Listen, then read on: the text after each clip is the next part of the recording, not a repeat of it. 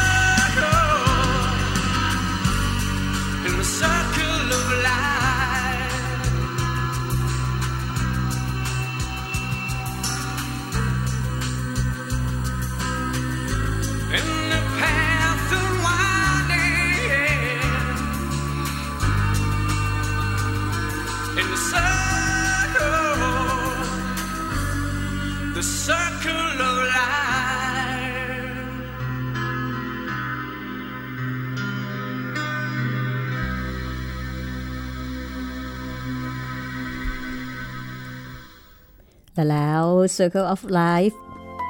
ของเรื่องโบนี่มาตินก็มาถึงตอนสุดท้ายแล้วนะคะ อย่างที่ได้เรียนคุณผู้ฟังไปแล้วล่ะค่ะว่า หนังสือเล่มนี้เป็นหนังสือเล่มเล็ก ๆ นะคะ มีความหนาแค่ 144 หน้าโบนี่มาตินเกือบจะโชคร้ายที่เกิดมารวยนะคะ เรื่องราวของเด็กที่เกิดมาในครอบครัวที่พ่อเป็นนักธุรกิจ ประสบความสำเร็จ แม่ดูแลลูกอยู่กับบ้าน อเดินทางตลอดค่ะ ทิ้งลูกเมียให้อยู่กับเงิน แล้ววันหนึ่งก็พบว่าลูกเนี่ยเป็นเด็กที่ไม่ปกติ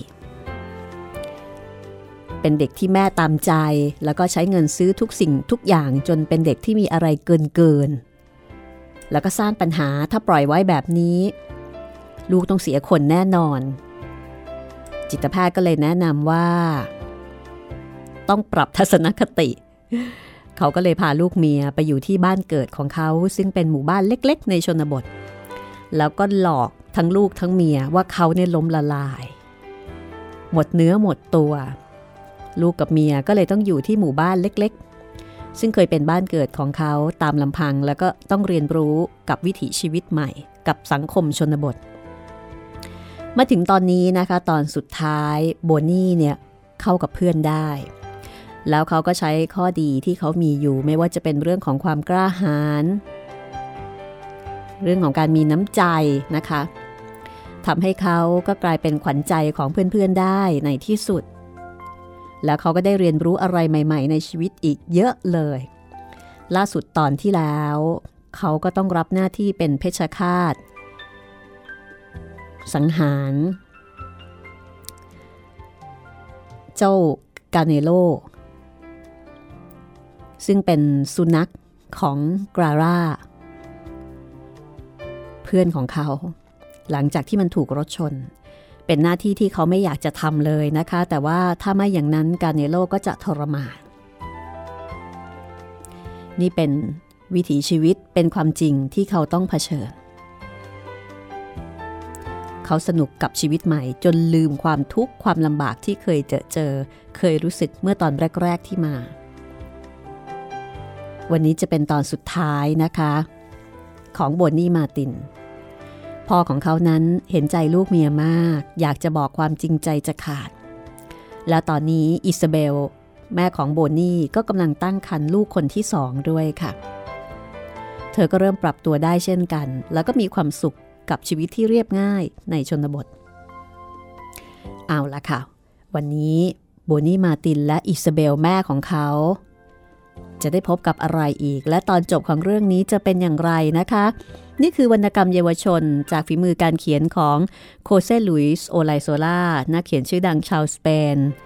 สว่างวันไตรเจริญวิวัฒน์แปลค่ะ จัดพิมพ์โดยสำนักพิมพ์ที่ชื่อว่าสำนักพิมพ์กรุ๊ปโปอานาญานะคะจัดจำหน่ายโดยศูนย์หนังสือแห่งจุฬาลงกรณ์มหาวิทยาลัย ศูนย์หนังสือจุฬา แล้วห้องสมุดหลังใหม่เล่าให้คุณได้ฟังที่นี่ www.thaipbsradio.com วิทยุไทย PBS กับดิฉันรัศมีมณีนิน ถ้าคุณได้ฟังพร้อมแล้ว เราไปฟังตอนจบกันเลยนะคะ โบนี่ มาติน เกือบจะโชคร้ายที่เกิดมารวยค่ะ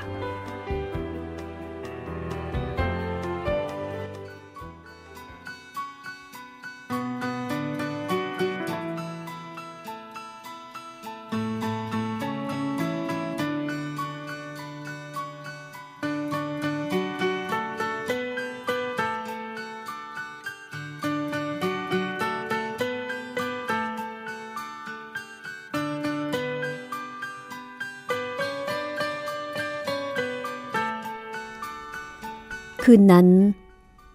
โบนี่ไข้ขึ้นสูง พอวันรุ่งขึ้น อิซาเบลแม่ของเด็กชาย ก็ให้เขาหยุดเรียนเป็นเวลาหนึ่งวัน วันต่อมาเมื่อโบนี่จะขึ้นรถประจำทาง การ่าทำเป็นมองไม่เห็นโบนี่ แล้วก็หันไปพูดกับเพื่อนนักเรียนหญิงคนอื่นแทน เหมือนกับย้อนเหตุการณ์ไปเมื่อแรกที่โบนี่มาถึงหมู่บ้านใหม่ๆ แล้วการ่าเดินหนี โบนี่เข้าไปหาลูเซียแล้วก็ถามบอกว่า นี่การ่าเป็นอะไรไป ลูเซียก็บอกว่า เขาเป็นอย่างนี้ ก็เพราะเรื่องการเนโลนั่นแหละ เอาแล้วไงล่ะกราล่าบอกว่าไม่จำเป็นที่เธอจะต้องฆ่ามันเลยนี่นา ว่าไงนะ โบนี่อุทานด้วยความรู้สึกประหลาดใจนะคะ เด็กชายหลุดคำสบถที่ดุเดือดออกมาอีกหลายคำก่อนจะบอกว่า แล้วจะให้ฉันทำยังไงล่ะ คือจริง ๆ โบนี่ไม่ได้อยากทำหน้าที่นี้ แต่ลุงเออร์เนสโตเนี่ยเป็นคนบังคับให้เขาทำลูเซียก็บอกว่า ลุงเออร์เนสโตก็อธิบายแล้วล่ะ แต่เธอก็รู้นี่ว่าการ่าเป็นคนยังไง เป็นคนงี่เง่าน่ะสิโบนี่สรุป ลูเซียก็ปลอบว่า เอาหน้า เดี๋ยวก็หายเองแหละ บอกการ่าไปเลยนะ ว่าฉันไม่เห็นจะสนเลย โบนี่กลับมาใช้คำสบทที่เขาเกือบจะลืมไปหมดแล้ว เป็นเด็กที่พูดคำด่าคำราวกับเคราะห์ร้ายจะไม่มีวันมาเยือนเพียงหนเดียว อย่างที่แม่ของโบนี่ชอบเอ่ยนะคะ ในเช้าวันสุดท้ายของภาคการศึกษาค่ะ คุณครูอาลิเซียก็เริ่มอ่านคะแนนประจำปีการศึกษา ตอนนี้คุณครูดูมีความสุขเป็นพิเศษ เนื่องจากคุณครูขอลาพักร้อนตั้งแต่วันพรุ่งนี้พร้อมกับประกาศข่าวการแต่งงาน คุณครูเริ่มแจกแจงคะแนนของนักเรียนแต่ละคน และเมื่อมาถึงโบนี่ราวกับว่ากำลังประกาศข่าวดีเมื่อคุณครูพูดว่า โบนี่มาติน เกือบจะสอบผ่านนะจ๊ะ แต่น่าเสียดายที่มีวิชาที่จะต้องสอบซ่อมสองวิชา แต่ครูเชื่อว่า เดือนกันยายนนี้ เธอก็คงจะสอบผ่านได้หมด อันนี้พูดในแง่บวก เกือบจะสอบผ่าน กล่าวในอีกในหนึ่งก็คือโบนี่สอบตกค่ะ หลังจากที่เด็กชายได้ทำทุกอย่างเพื่อคุณครูสอนสอนคุณครูให้ขี่มอเตอร์ไซค์จนคุณครูเนี่ยขี่มอเตอร์ไซค์ได้ค่อนข้างเก่งนะคะ ทั้งๆทที่ก่อนหน้านี้ขี่รถไม่ค่อยเป็น จนกระทั่งเพื่อนๆ ก็พากันบอกว่าโอ้ยโบนี่เนี่ยสงสัยจะได้คะแนนดีแง่ๆเลยนะคะเพราะว่าสนิทกับคุณครูมาก แต่ปรากฏว่า เขาก็สอบตก โบนี่ถึงกับกลั้นน้ำตาเอาไว้ไม่อยู่ โบนี่รู้สึกอาย อายเพื่อนๆทั้งห้อง แม้ว่าคุณครู จะประกาศด้วยท่าทีที่อ่อนโยน แล้วก็ใช้คำพูดที่สวยหรูยังไงก็ตาม แต่มันก็ปฏิเสธความจริงไม่ได้ว่าเขาสอบตก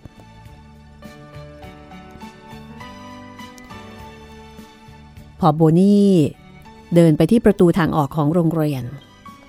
ก็พบว่าคุณครูอาลิเซียเนี่ยรออยู่ แล้วก็คว้าคอเสื้อของโบนี่ แล้วก็ถามว่า ถ้าเธอต้องให้คะแนนวิชาขี่มอเตอร์ไซค์ของครู เธอจะให้ครูสอบตกกี่ข้อหึโบนี่ ทุกข้อเลย โบนี่ตอบด้วยความโกรธ แหม ครูให้เธอตกแค่สองวิชาเท่านั้นเอง ในช่วงปิดเทอมหน้าร้อนนี้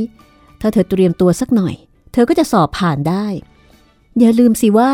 ตอนแรกอะ เธอเรียนแย่มากนะโบนี่ ถึงแม้ว่าการ่าจะน่ารักน่าเอ็นดู แต่การ่าก็ไม่มีกลิ่นหอมของสตรอเบอรี่ไม่มีมืออันอ่อนนุ่ม ที่เมื่อสัมผัสใครแล้วจะทำให้คนนั้นสะท้านวันไหว แม้จะเป็นความจริงที่ว่ามือคู่นี้ไม่เหมาะสำหรับการบังคับเครื่องยนต์อย่างมอเตอร์ไซค์ก็ตาม แต่คุณครูยืนยันจะทำเช่นนั้น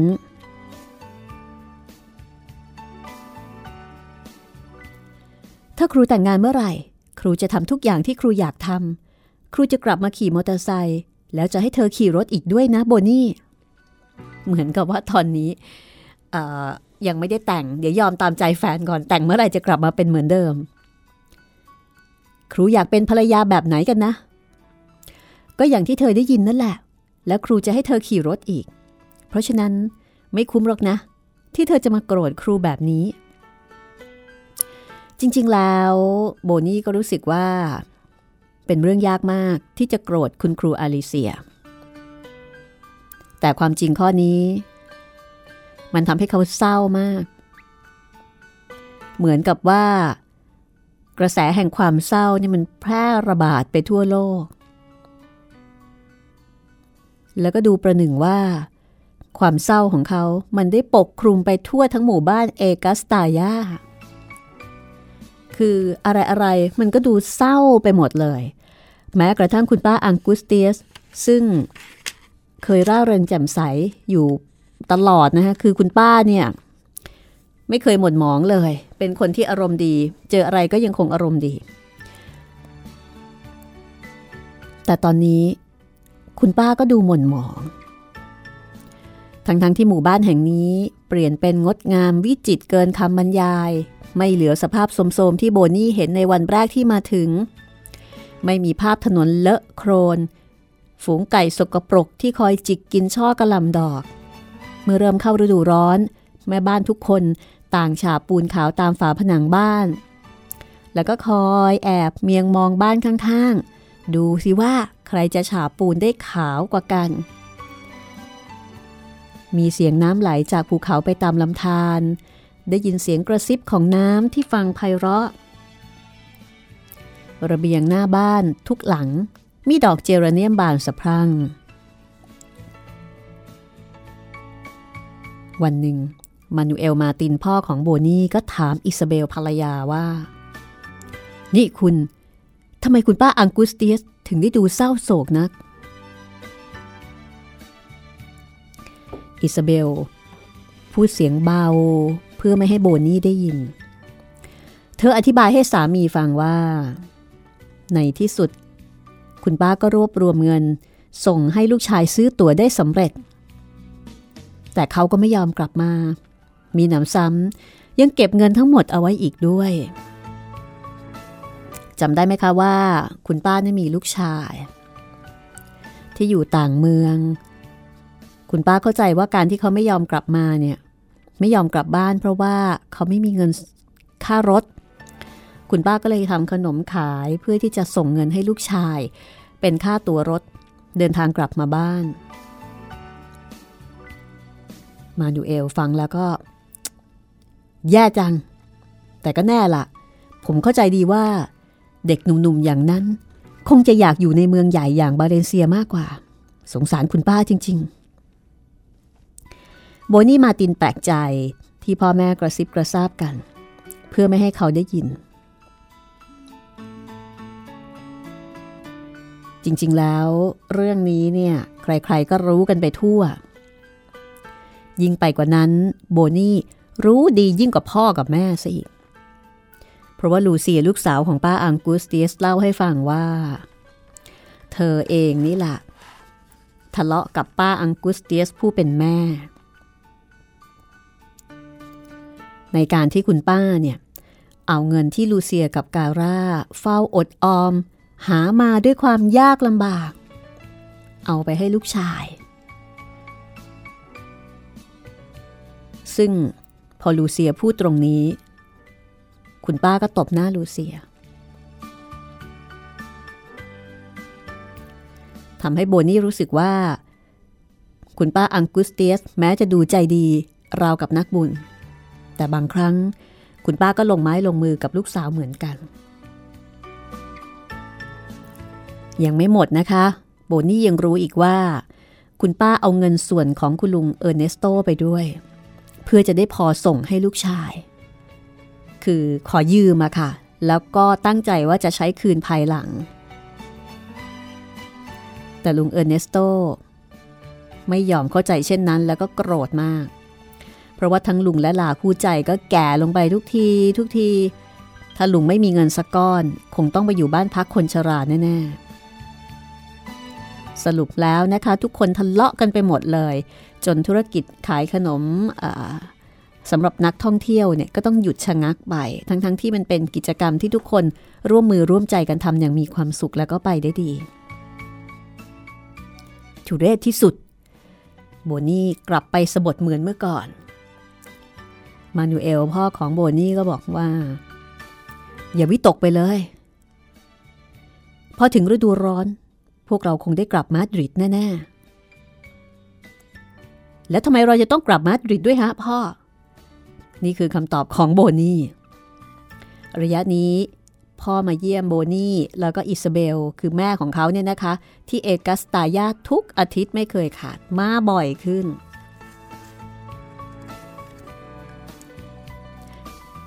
แต่ดูเหมือนว่าโบนี่ก็ไม่ค่อยได้สนใจอะไรมากมายนักแล้ว เพราะว่าเขาปรับตัวกับชีวิตที่นี่ได้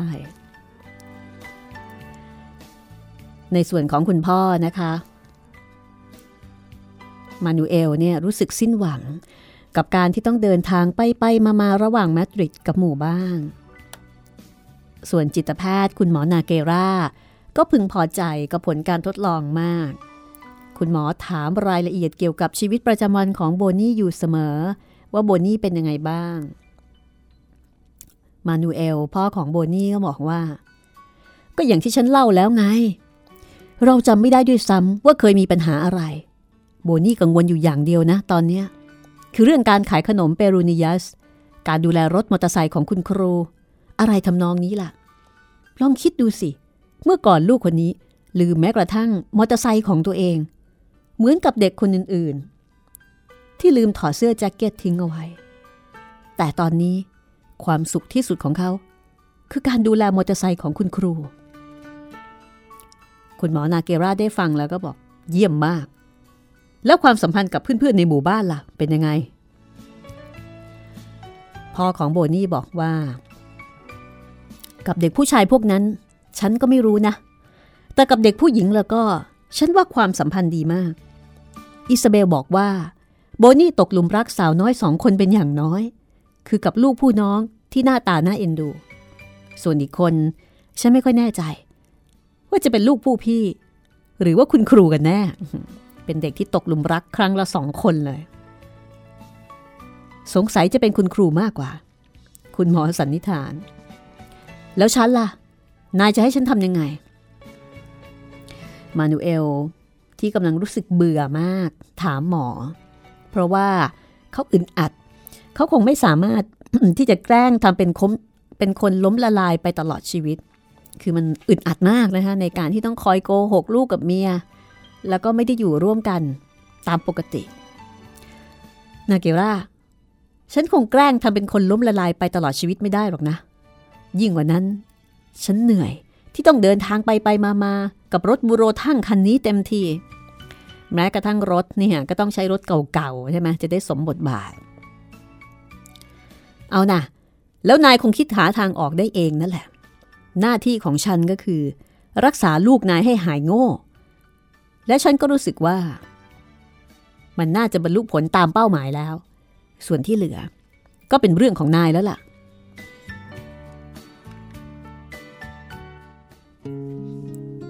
นายนั่นแหละ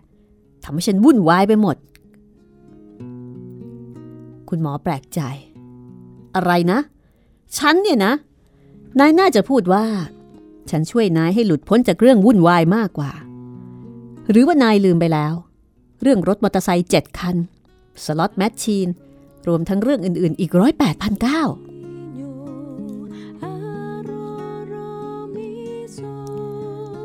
มาดูเอลพ่อของโบนี่เถียงไม่ขึ้นจำต้องยอมรับนะคะ เพราะว่าครอบครัวของเขา ลูกของเขามีปัญหาจริง ๆ ดังนั้น วันนี้พอเห็นลูกชายกลับมาบ่นกระปอดกระแปดแบบเดิมๆอีก เขาจึงคิดว่าน่าจะลองเสี่ยงชวนให้กลับมาดริดดู พอเขาเอ่ยเรื่องนี้กับภรรยา อิซาเบล ก็ตั้งคำถามด้วยความประหลาดใจว่า กลับมาดริดน่ะหรอ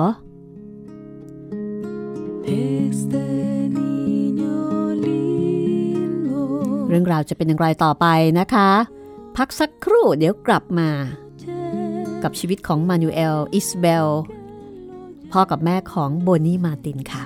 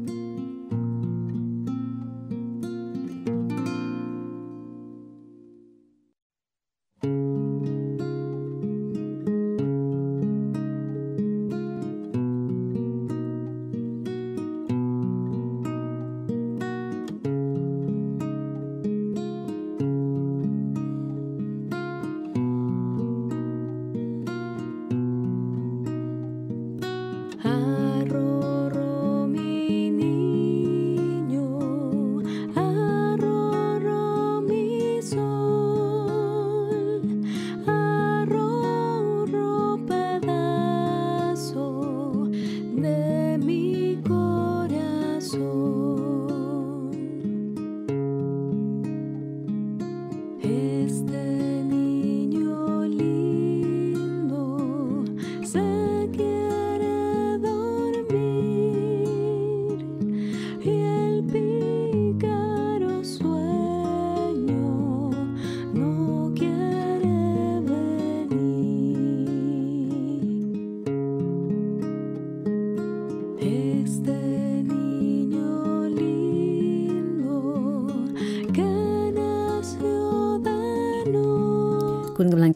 ามโบนี่มาติน เกือบจะโชคร้ายที่เกิดมารวยนะคะ จากการเขียนของโคเซลุยส์โอไลโซลานักเขียนวรรณกรรมเยาวชนชาวสเปน สว่างวันไตรเจริญวิวัฒน์แปลจากภาษาสเปนค่ะ สำนักพิมพ์กรุปโปอานายาจัดพิมพ์ ห้องสมุดหลังใหม่นำมาเล่าให้คุณได้ฟัง ใครที่สนใจหนังสือเล่มนี้น่าจะยังหาได้ที่ศูนย์หนังสือจุฬานะคะ แต่ที่อื่นนี้ไม่แน่ใจจริง ๆ เพราะว่าออกมานานพอสมควรแล้ว เป็นหนังสือที่ดีค่ะ โดยเฉพาะกับครอบครัวที่มีฐานะ เด็กๆก็จะมีปัญหาไปอีกแบบหนึ่งเอาละค่ะ กลับมาฟังกันต่อนะคะว่าเมื่อมานูเอล พ่อของโบนี่รู้สึกว่าลูกของเขาเนี่ยอาการดีขึ้นแล้ว คือไม่ไม่โง่เหมือนแต่ก่อนแล้วนะคะ ไม่ได้ดูมีปัญหาเหมือนเมื่อก่อน และเขาก็อยากจะให้ลูกกับเมียเนี่ยกลับบ้านที่มาดริดเขาจะได้เลิกโกหกสักทีว่าเขาล้มละลาย จะได้เลิกขับรถบูโรทั่งสักทีและเมื่อเอ่ยปากเรื่องนี้กับอิซาเบลภรรยาของเขาก็ประหลาดใจ มานูเอลจะตอบคำถามเหล่านี้กับภรรยาและลูกว่าอย่างไรติดตามได้เลยค่ะ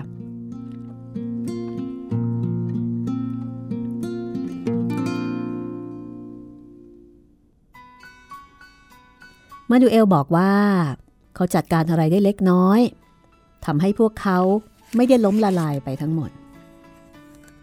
จริง ๆ ต้องถือว่าเป็นข่าวดีนะคะ เพราะว่าก่อนหน้านี้เขาบอกว่าเขาล้มละลาย ตอนนี้บอกว่าไม่ได้ล้มละลายทั้งหมดแล้วล่ะ เพราะว่าจัดการได้ แต่ดูเหมือนว่าอิซาเบลเหมือนกับไม่ได้ตื่นเต้นที่จะได้กลับมาดริดเธอไม่อยากกลับไปด้วยไง มานูเอลรู้สึกแปลกใจ ฉันก็ไม่รู้จะตอบยังไงดี อิซาเบลเองก็งงตัวเอง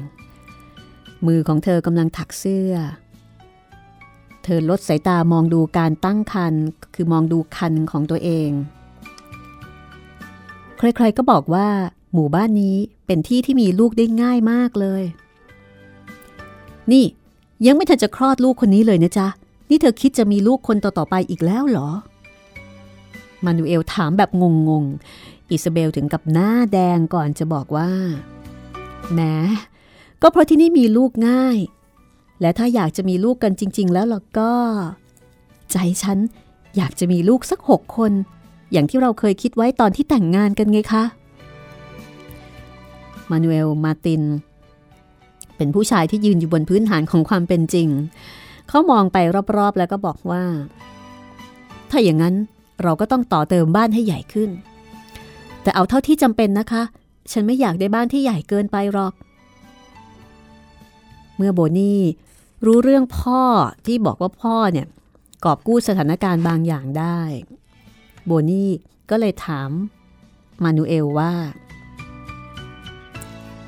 ถ้าพ่อยังมีเงินเหลืออยู่บ้าง พ่อยังเหลืออยู่อีกเยอะไหมครับ แล้วตกลง พ่อขาดทุนไปทั้งหมดเท่าไหร่กันแน่ มานูเอลก็ตอบเผื่อๆว่า พ่อก็หมดเงินไปพอสมควร แต่ก็ยังพอมีเหลืออยู่บ้าง อย่างพ่อเอ่อยังเหลือเครื่องบินส่วนตัว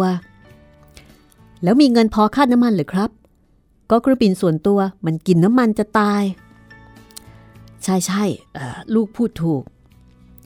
มานูเอลอึกอักนะเมื่อเมื่อถูกลูกซัก แต่ก็รู้สึกดีใจที่ทุกๆอย่างเนี่ยดีขึ้น แล้วพ่อจะว่าอะไรไหมครับ ถ้าผมจะพาเพื่อนที่อยากจะเป็นนักบินไปนั่งเครื่องบินสักรอบ ได้สิ ได้เลยลูก โบนี่คิดใคร่ครวญอยู่ครู่หนึ่งแล้วก็ถามว่า พ่อครับ แล้วพ่อคิดว่าพ่อจะหาเงินสักสี่หมื่นดูโรได้ไหมครับ มานูเอล ซึ่งน่าจะมีเงินประมาณ 4,000 ล้านเปเซต้าคือรวยมาก ก็พยายามตีหน้าเศร้าสุดปริตสี่หมื่นดูโรเนี่ยหรือลูก โอ้โห ก็ต้องสองแสนเปเซต้าทีเดียวนะ คือคิดถึงเงินสองแสนนะ เงินสองแสนกับคนที่มีเงิน 4,000 ล้าน มันจิบจิบมากเลยนะ คือมานิเอลเนี่ยมีเงินประมาณ 4,000 ล้าน แต่ว่าโบนี่เนี่ยอยากได้เงิน 2 0 0แสนเงินสองแสนสำหรับคนธรรมดาสมมติอย่างเราๆอย่างเงี้ยโอ้โหก็เยอะนะ แต่ว่าสำหรับเศรษฐีเศรษฐีสี่พันล้านนี่มันก็น้อยมากนะคะโบนี่ก็บอกว่า ใช่ครับ มันเป็นเงินที่เยอะ อืม เอาละโบนี่ ถึงแม้ว่ามันจะเป็นเงินที่มากอยู่ แต่พ่อว่า พ่อน่าจะพอหาได้นะ โบนี่มาตินก็เลยอธิบายให้ฟังว่า คืออย่างนี้ครับพ่อ กามิโลบอกว่า มีคนขายเตาอบไฟฟ้าสำหรับทำขนมเปรูนิยัส แล้วมันคงจะดีมากๆเลย ถ้าเราทำขนมได้เป็นพันๆก้อนทุกอาทิตย์ เราคงจะทำเงินได้มากทีเดียวละ ยิ่งถ้าซื้อเครื่องทำกล่องกระดาษแข็งได้ ขนมก็จะได้ดูน่าซื้อมากยิ่งขึ้น ถึงตอนนั้นเราจะต้องรวยมากๆแน่เลยครับ โอ้ มานูเอลได้ฟังก็ตื้นตันใจ เพราะจำได้ว่าเมื่อตอนอายุเท่าโบนี่เขาก็เริ่มธุรกิจด้วยการขายลูกเกาลัดอบนมรสลูกเกาลัดอบนมผสมน้ำผึ้งนะคะคือเขาก็เริ่มเริ่มทำธุรกิจละ ดีใจที่ลูกคิดถึงเรื่องทำมาหากิน ตกลงโบนี่ แต่ลูกต้องจำเอาไว้ด้วยนะ ว่าอย่าให้รวยจนเกินไป ถ้าไม่อย่างนั้นจะมีปัญหาตามมามากมายทีเดียว โบนี่พยักหน้ารับด้วยความเข้าใจแล้วก็บอกกับพ่อว่า ผมเข้าใจครับ สิ่งที่ต้องระวังก็คือ อย่าให้ล้มละลายเหมือนพ่อใช่ไหมครับ ใช่แล้วใช่แล้ว แต่แม่ของลูก เล่าว่าหุ้นส่วนของลูกคือทั้งลุงเออร์เนสโต แล้วก็ป้าอังกุสเตียส แล้วก็แม้แต่การ่า ตอนนี้กำลังโกรธกันไปหมด พ่อว่า ลูกคงจะต้องมีผู้ช่วยใช่ไหม แน่นอนครับพ่อ แต่ถ้ามีเตาอบไฟฟ้า คิดว่าทุกคนคงจะคืนดีกันทันที ลูกพูดถูกแล้วล่ะลูก มานูเอล ถึงกับเช็ดน้ำตาป้อยๆด้วยความปรับปลื้มใจ ปลื้มใจที่ลูกเนี่ยเปลี่ยนไปเป็นคนละคน แต่โบนี่รู้สึกเศร้า ก่อนที่จะบอกพ่อว่า ที่แย่ที่สุดก็คือ การ่าทำตัวหน้าโมโหมากครับ จริงๆนะครับพ่อการ่าเป็นอย่างนั้นจริง ๆ เธอคิดแต่ว่าผมฆ่าหมาของเธอตามอำเภอใจ ขนาดลุงเออร์เนสโต อธิบายเป็นล้านๆครั้ง ก็ยังไม่ได้ผลอะไรเลยกราล่าไม่ยอมเข้าใจสักที แล้วทำไมไม่หาหมาให้กราล่าอีกตัวละจ้ะลูก อิซาเบล แม่ของโบนี่ ซึ่งนั่งถักโครเชต์อยู่ใกล้ ๆเสนอ แย่จริง ๆ ครับ ทั้งหมู่บ้านนี้มีแต่หมากับหมาจนล้นหมู่บ้าน แต่การ่าก็ชอบแต่เพียงการเนโลเท่านั้น ลูกแน่ใจหรือ มานูเอลถาม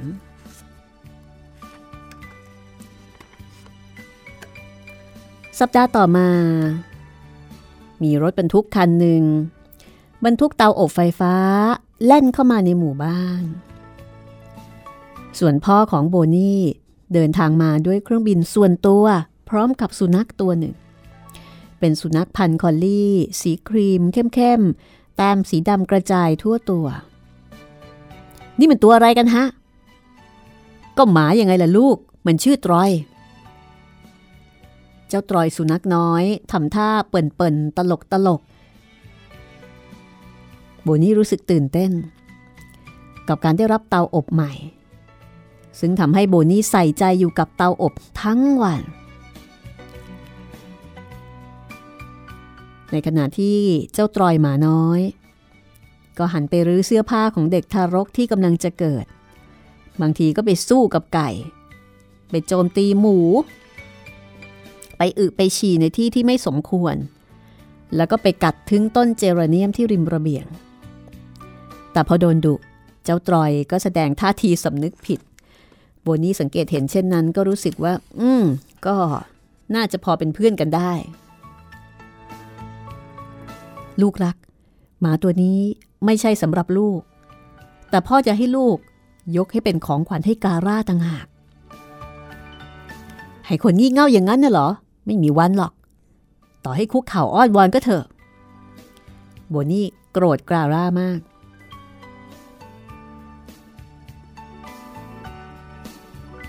แต่ปรากฏว่าในเวลาไม่นานนัก ใครๆในหมู่บ้านที่มีโอกาสได้พบเห็นเจ้าตรอย ต่างก็พากันหลงไหลเจ้าตรอย ไม่มีใครเคยเห็นสุนัขที่น่ารัก และอัธยาศัยดีอย่างเจ้าตรอยมาก่อน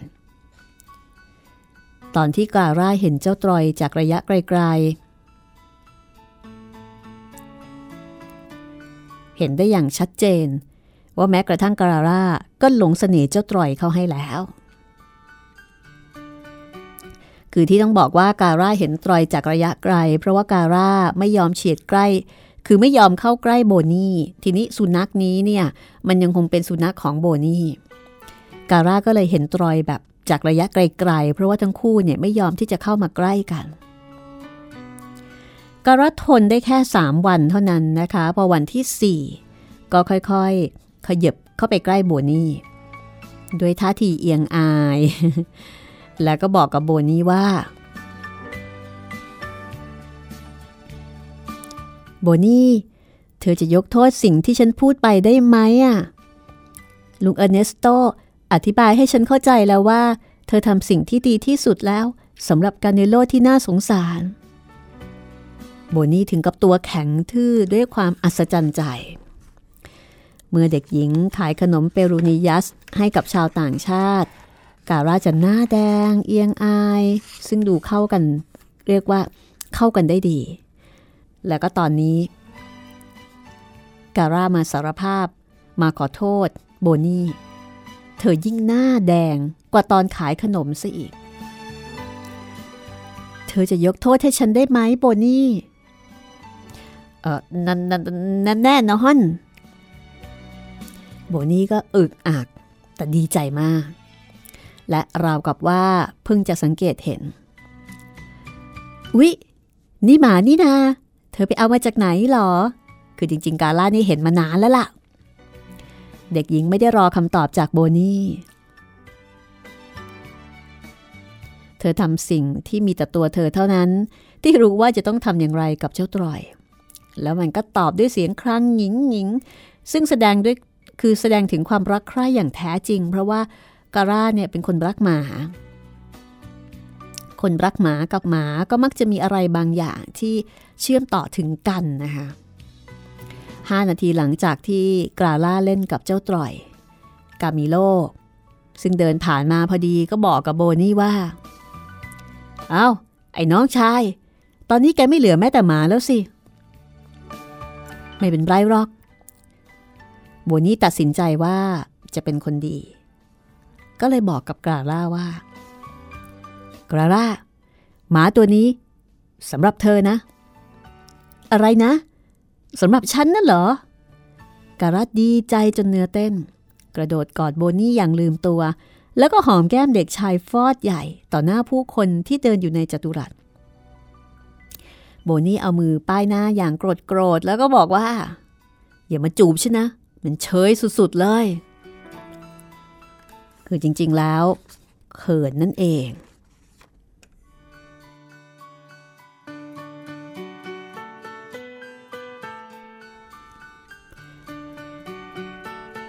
มาถึงบทส่งท้ายนะคะ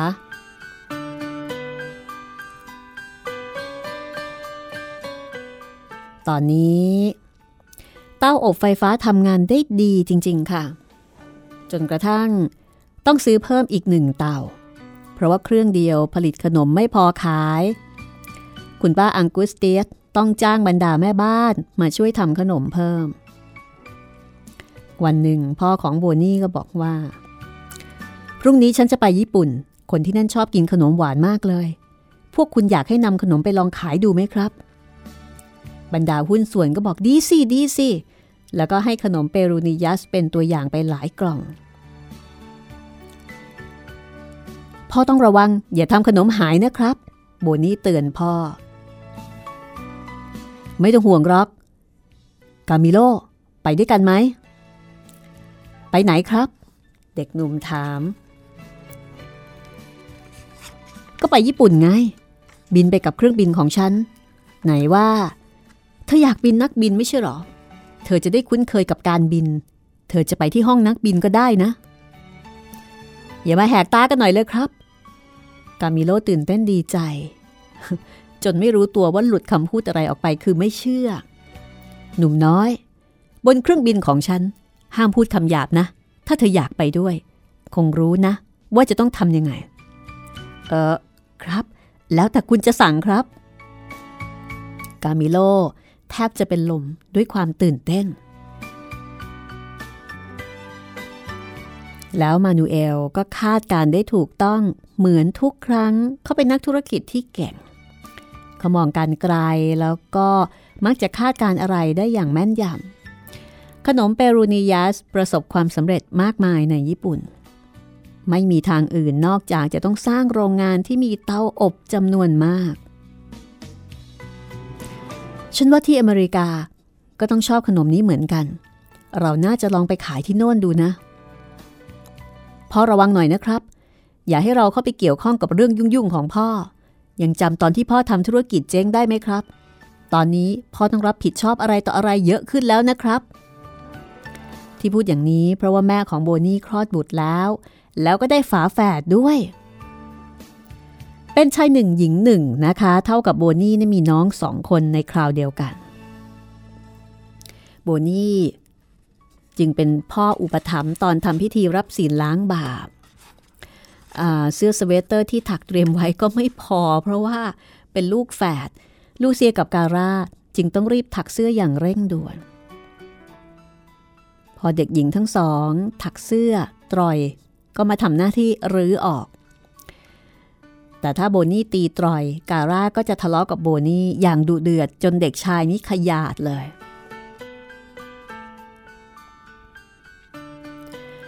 ฤดูใบไม้ร่วงมาถึง ทุกคนกลับไปเรียนหนังสืออย่างกระตือรือร้น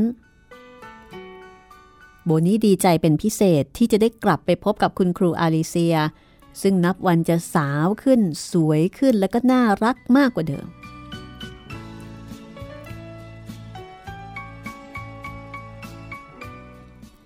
แล้วมอเตอร์ไซค์ของครูล่ะครับ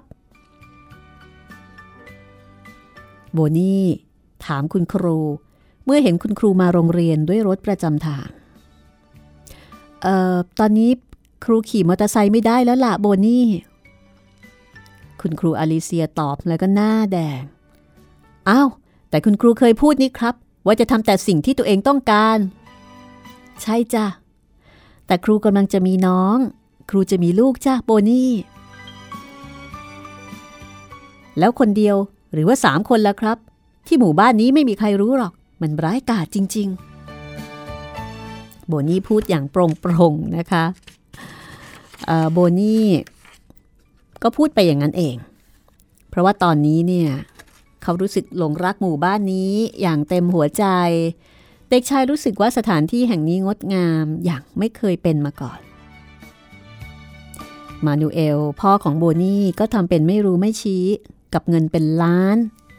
ที่หมดไปกับการทำทางเดินเท้าใหม่ เขาวางระบบไฟฟ้า ตัดถนน และนอกจากนั้น เมื่อทุกคนมีไรายได้มากขึ้น จากการสร้างโรงงานเปรูนิยัส โรงงานทำขนม ต่างพากันตกแต่งบ้าน ทาสีบ้านใหม่ให้ขาวเอี่ยมอ่องทั้งภายนอกแล้วก็ภายใน สิ่งที่เลวร้ายเพียงประการเดียว เห็นจะเป็นว่าหลังกลับจากการขายเปรูนิยัสที่ประเทศญี่ปุ่น กามิโลเห็นว่าการไปขายขนมที่ลาเปยาเดฟรานเซียเป็นเรื่องเสียเวลา ในขณะที่โบนี่กลับหวนประลึกถึงยามบ่ายในฤดูร้อน ขณะที่พวกเขาเดินลงจากยอดเขามาตามเส้นทางลัดเลียบแม่น้ำเมื่อโรงงานสร้างเสร็จ ลุงเอเนสโตก็บอกว่า ลุงไม่ชอบเรื่องยุ่งยาก พวกเธอจะไปขายขนมไกลถึงประเทศญี่ปุ่นหรือจีนก็ช่าง แต่ลุงจะไปขายแถวแถวที่ลาของลุงเดินทางไปถึงเท่านั้น แล้วก็เป็นเช่นนั้นจริง ๆ ลาของลุง จะบรรทุกขนมไปขายตามบ้านต่างๆ ในหมู่บ้านลาสบาดวยกัส และก็หมู่บ้านใกล้เคียง โบนี่มาติน ตามลุงเอเนสโตไปขายขนมบางครั้ง แล้วบางทีก็เดินทางด้วยเครื่องบินไปกับพ่ออย่างประเทศต่างๆ ที่ห่างไกล ถามว่าชอบแบบไหน โบนี่ชอบทั้งสองแบบ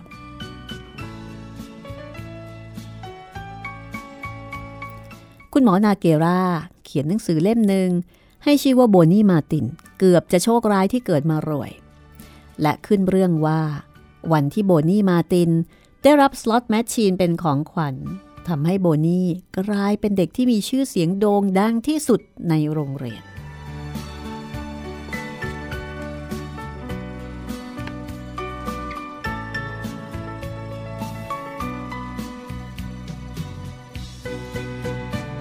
และนี่ก็คือเรื่องโบนี่มาตินนะคะ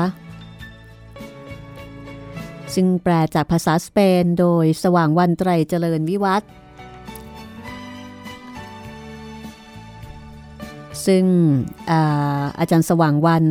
สอนภาษาและวรรณคดีสเปนระดับปริญญาตรีที่มหาวิทยาลัยรามคำแหงนะคะ เป็นอาจารย์ในโครงการอบรมภาษาสเปนแก่บุคคลภายนอก แล้วก็เป็นผู้แปลภาษาสเปนอย่างเป็นทางการ โดยการรับรองจากสถานเอกอัครราชทูตสเปนประจำประเทศไทย อาจารย์สว่างวัน จบอักษรศาสตร์บัณฑิต วิชาเอกภาษาสเปน เกียรตินิยมอันดับหนึ่งเหรียญทองจากจุฬาลงกรณ์มหาวิทยาลัย แล้วก็ได้รับทุนจากรัฐบาลสเปนไปศึกษาต่อณประเทศสเปน ได้รับปริญญาโทสาขา ภาษาและวรรณคดีสเปน จากมหาวิทยาลัยนิวยอร์ก University in Spain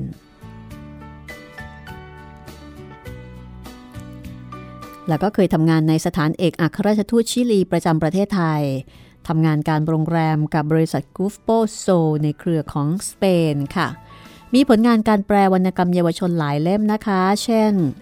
หนิงงุนโนที่แต่งโดยปิลา มาเตโอส โลกของเธอบีเบียนาที่เขียนโดยนักเขียนคนเดียวกันโคเซลุยส์โอไลโซลา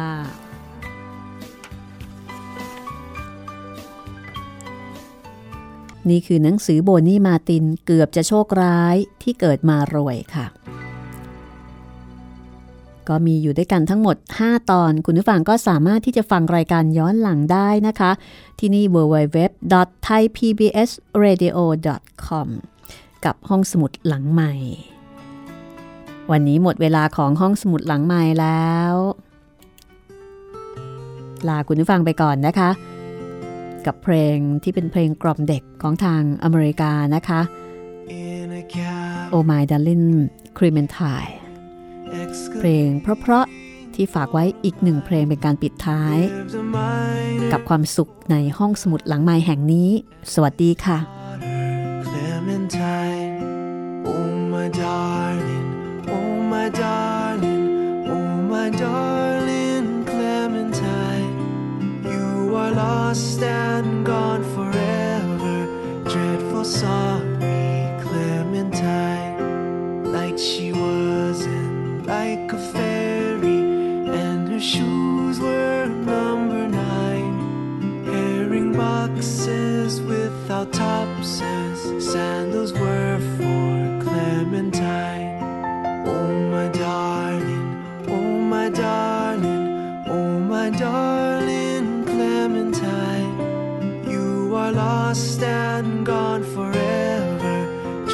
saw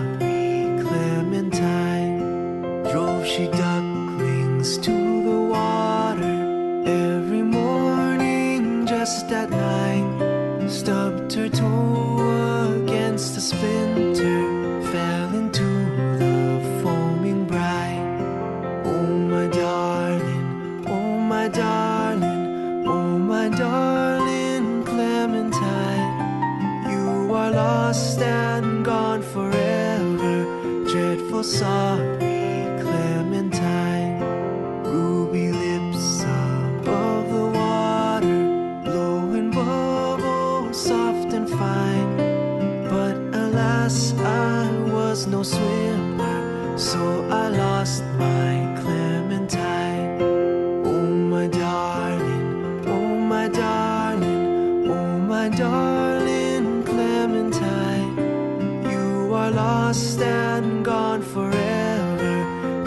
força.